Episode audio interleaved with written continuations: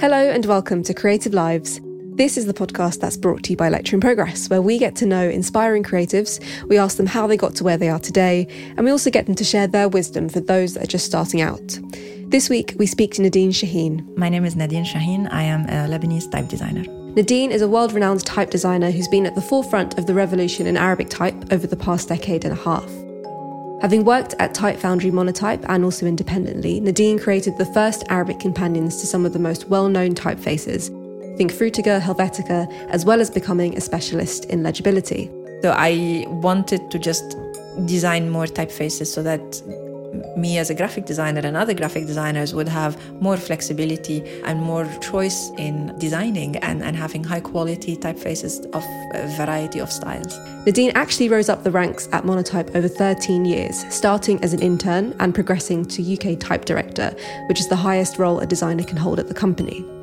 With an ever present interest in politics, during this time, Nadine faced the challenge of squeezing in a pretty demanding job, as well as an MA in International Relations, which was her fourth degree. Eventually, it led her to burnout, and she ended up leaving to forge her own path.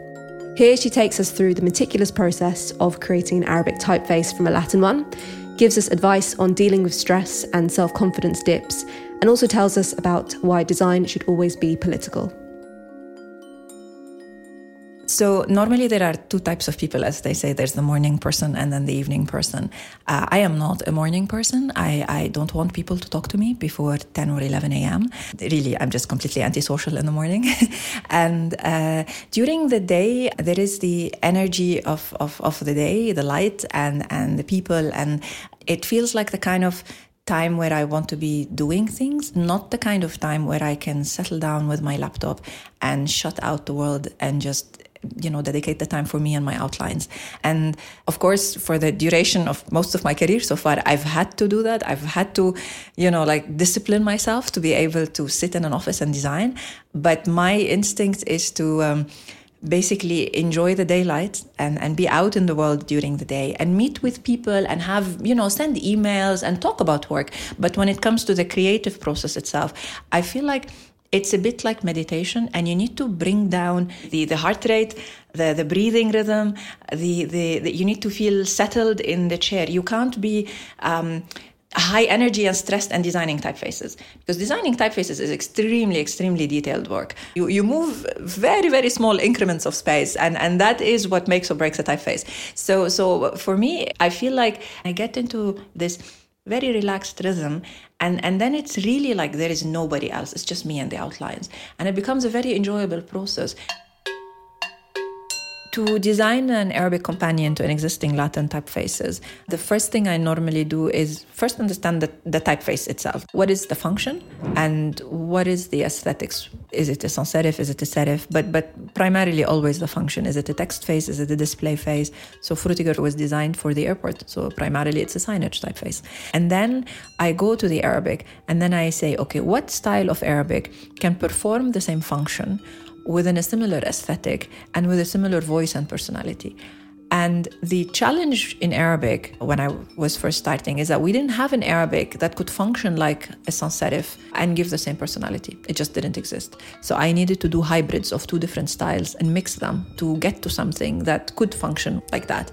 But yeah, so look at the function and then see how do I translate that idea into the visual. And this is where different designers will have different views. But the most important is is what will the typeface do? And what will it say? And how does it sound? And trying to get that in in arabic as well. And you, you look at things like contrast so difference between thicks and thins. You look at the rhythm of the typeface. You look at the nature of the movement. Is it fast or is it slow? Is it mechanical? Is it organic? These are all questions that you need to ask and analyze. And if you make a Latin and an Arabic that have exactly the same level of organic movement in it, they will not match because Arabic is inherently more organic than the Latin. If you make them 100% the same, it doesn't work. You need to go back. What is the nature of the Arabic script and what is the aesthetic? And then use that as your baseline. And then compare that with the baseline in Latin. So, a mechanical movement in Latin is if you have it the same mechanical movement in Arabic, it looks a little bit weird. Sometimes you need to like modify a little bit. So it's not a copy and paste. Definitely not. It starts with a very close look at the, the, the aesthetics and the structures and the nature of the movement of the pen originally in both scripts.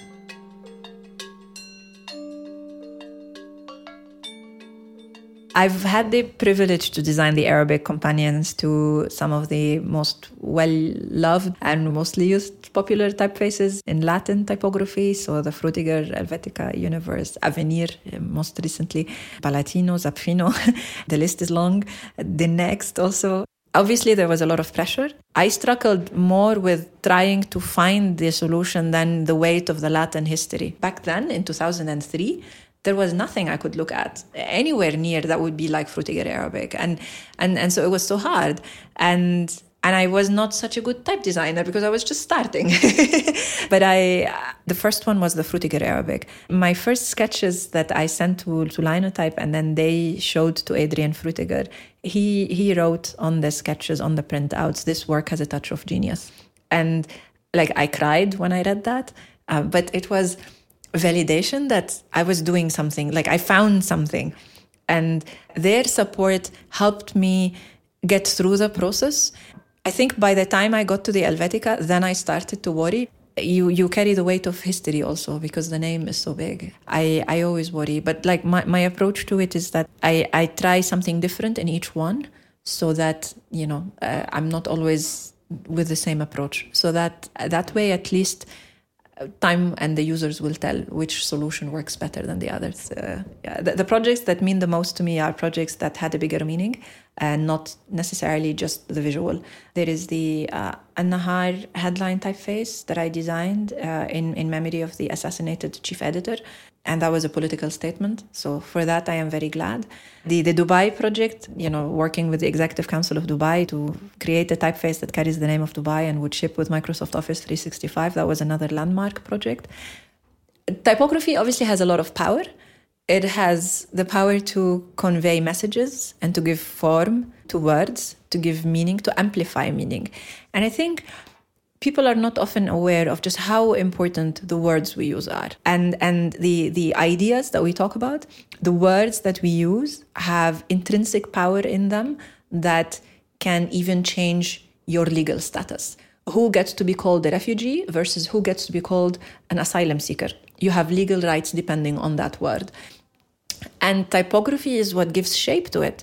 So we are in the position to amplify words in ways that can bring them more to life. There's a study that showed that if you set the word red, for example, in the color yellow, it takes longer to read because there's a discrepancy between the visual and the meaning.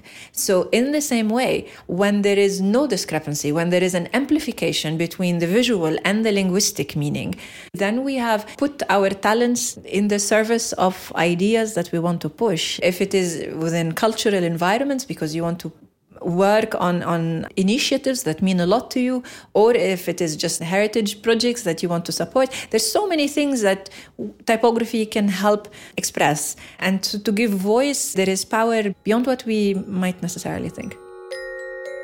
Nadine first became interested in Arabic type design during the second year of her graphic design degree at the American University of Beirut. When I when I look back at myself in my teenage years, I don't see links with what I do today. My political views were not there. And I had no interest in anything Arabic. I, I didn't listen to Arabic music. I did not watch Arabic movies. And by the time I went to university, I had stopped speaking Arabic because that's what you do when you go to the American University of Beirut. Basically, bring English into your Arabic and, you know, start speaking a funny mix of, of both.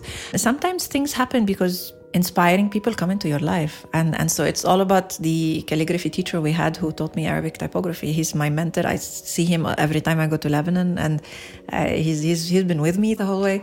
And now when i look at it because type design for me is also reflective of my my political views when i look at the relationship of arabic to latin script it's the same way i look at the relationship between the east and the west. Uh, the same kind of approach to dialogue and openness and harmony and, and respect for the similarities and the differences, you know, common humanity for both of us. And, and this is both a political and a design ideology for me.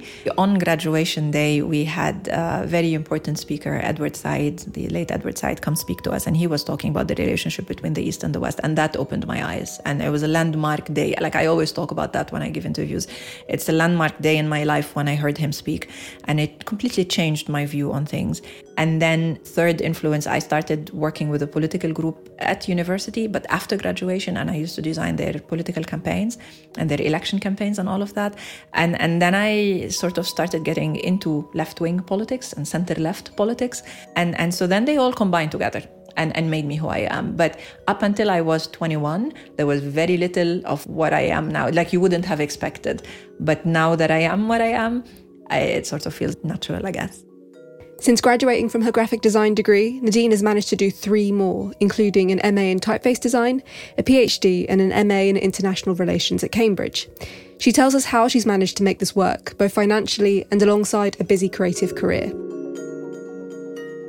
I was lucky that my first degree, my dad was financing it. Uh, it's the way it happens in Lebanon. It's it's the norm that parents will pay for their children's education all the way, at least to the first degree. And I also did my best so that I could get scholarships as well, so to help with that.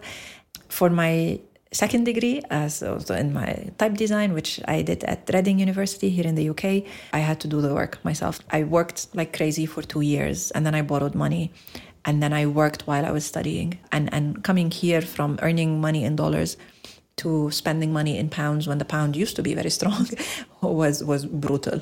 But I had to do it, and like every other student, I had to count pennies and buy everything at ASDA. So obviously it wasn't easy, but I was lucky to find a job immediately after uh, to to start, you know, fixing things, and so that helped.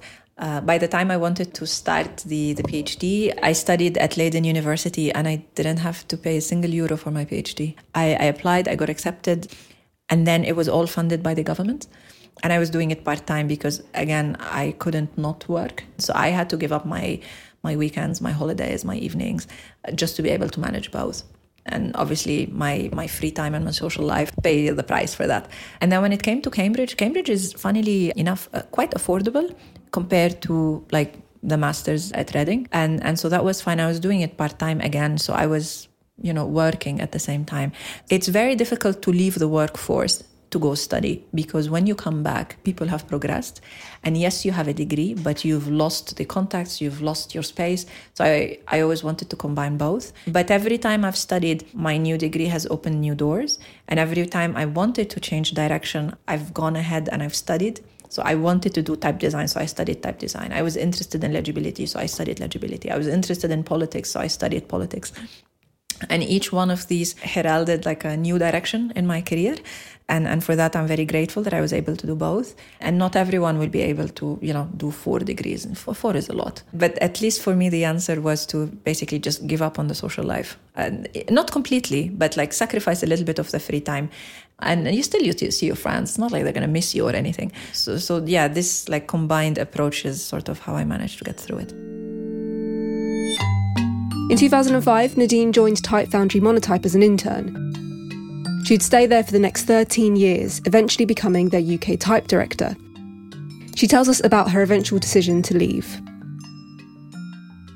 So I, I had my differences creative differences, I would say, of where I wanted the company to go versus where the company was going. And then when I became the UK type director, I thought, okay, but I, I will work with my team in the way that I think we need to be working. And and I loved working with my team and, and with the UK sales colleagues and um, you know the UK team in general. And, and and so I had a lot of fun with that. But but at some point I decided to to start this masters at Cambridge. And I was interviewed for for the masters with the person who would become my supervisor my thesis supervisor. And uh, she's the course director now. And and she asked me like how will you manage to combine a very busy career with a very demanding masters at Cambridge. I mean, the level at Cambridge is really tough.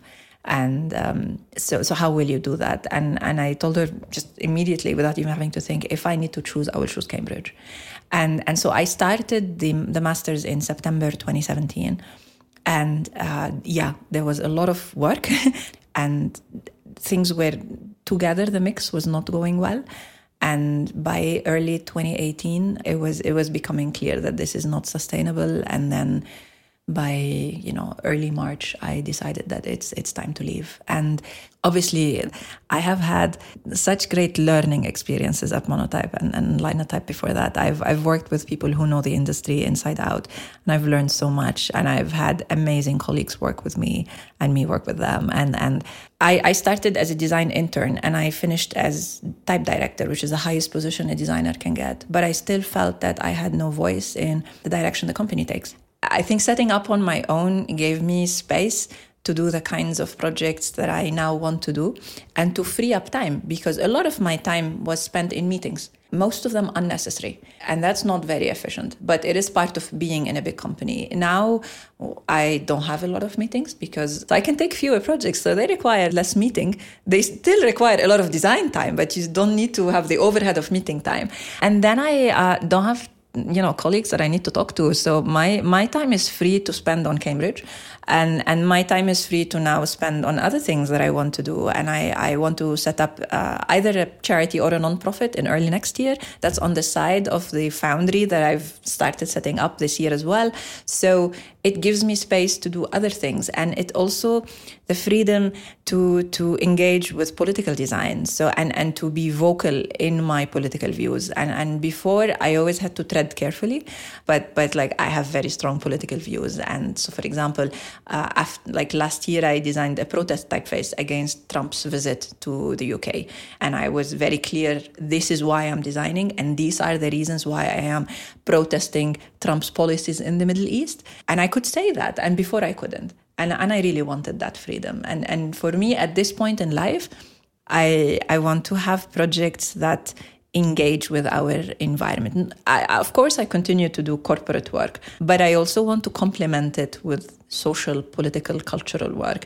In the world of 2019, where we live today, to not be engaged in politics is to be complicit in the political phenomena that we live in today. We have the rise of the far right, we have extremism coming in, we have xenophobia, we have racism, we have all sorts of horrible things that we thought will never happen again. And they start to happen again. And to not engage with that is to be complicit in letting it happen. So uh, us as designers, yes, we can continue our day jobs and you know pay the rent and, and all of that, but we need to dedicate part of our consciousness and part of our time and efforts and talent in supporting you know, other messages as well, you know? Having such a busy creative career alongside studying has at times pushed Nadine too far. She tells us how she's managed to cope. So I tend to push myself a lot, but I was burned out for several years. You know, it's uh, it's a difficult thing to go through. It's it's difficult to manage. It's difficult to get out of it. It's difficult to recognize that you're burned out. But um, there are very important signs, and like I don't need to go through them because like you just Google and you see. But but basically, when the joy of life is is gone from you, um, or when you become more irritable, and and and then you're snapping at people, and then you're wondering like, uh, who is this person? This is not me. You can't you know get out of bed in the morning. These are horrible things to happen, uh, but and they do happen. And I think now what I try to do is. Um, practice a little bit more self care and uh, give myself the rest I need you know every once in a while go on a meditation retreat and and go on holidays. And and you know I, I i left monotype so i don't have to sacrifice my evenings. So i do a little bit less design work and then in the free time i study. So i have a full time but the full time is you know work and study not full time work and then study in the you know because i couldn't handle anymore. And and so it's very important to recognize the science. But on the other hand just to play the devil's advocate there are periods in life where you need to push through where there are opportunities and doors that are open that at least and every person makes their own choice. But there were instances in my life where there was a door that was open and there was no way i would not walk through the door because you don't know when that door will close. And there was an opportunity to to inspire other people to to design how I want to design to to take opportunities and and to work hard. And and and these were things that meant a lot to me and and of course you have to be very careful and, and not burn out. And it's not good advice to do that. But keeping a balance would be i think my advice i would give myself to to you know from previous uh, if, if i talk to the younger me just keep a better balance i think uh, because it's just it's just not good to burn out. Finally, Nadine shares with us the two main bits of advice she would give to all aspiring designers. For the past year and a half, I've been mentoring six young uh, designers, and uh, they all have the same questions. And most of it has to do with how do you talk about your work? Because several are uncomfortable talking about the work. The second thing is how do you balance the time between doing projects that pay versus what you really want to do? And and for the first one, like I've given this advice to several of them. Like, look, if you are uncomfortable talking about yourself, don't talk about yourself put a little bit of distance between you and your project. So prepare a presentation or your portfolio or whatever. And then when you need to talk about it, you say, I did this project. And then the rest of it, it's always in this project, what this project tries to do, the design of this project, just talk about the project. It is your work, obviously, people understand that, but it puts, again, it's the words that are important. It puts a little bit of emotional distance. It gives you space to be a little bit more in the background so you don't feel the heavy glare of spotlight on you, which makes often younger designers a little bit more uncomfortable. So just you know, uh, finding ways of how to speak about the work is you know one one thing that that we talk about. Another one is how to balance and and I always you know like need to explain that that we, we need to keep a pipeline of projects coming. We need to reach out to potential uh, clients as well. Obviously, all of that, you know, the usual work. But um, we we need to pay the rent. And it's fine to work on projects that are not 100% what you want to do. As long as they're adjacent to it that's fine. Because you will learn. There is a learning opportunity in every project that we take on and there's a learning opportunity in every person we meet.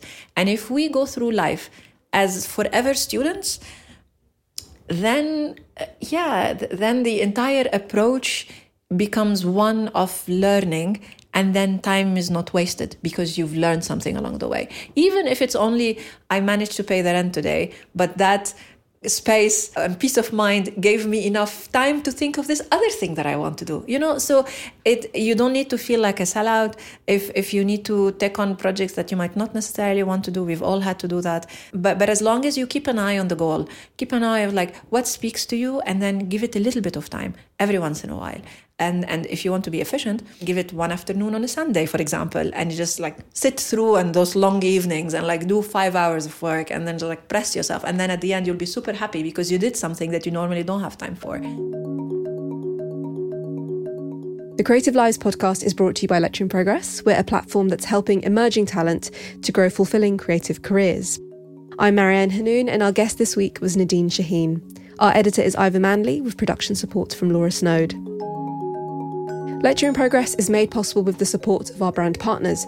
They include GF Smith, Google, Colophon Foundry, GiveGaff, and the Paul Smith Foundation. You can find out more at lectureinprogress.com. And we also love hearing from you, so please do get in touch or leave us a rating. Till then, we'll see you next week.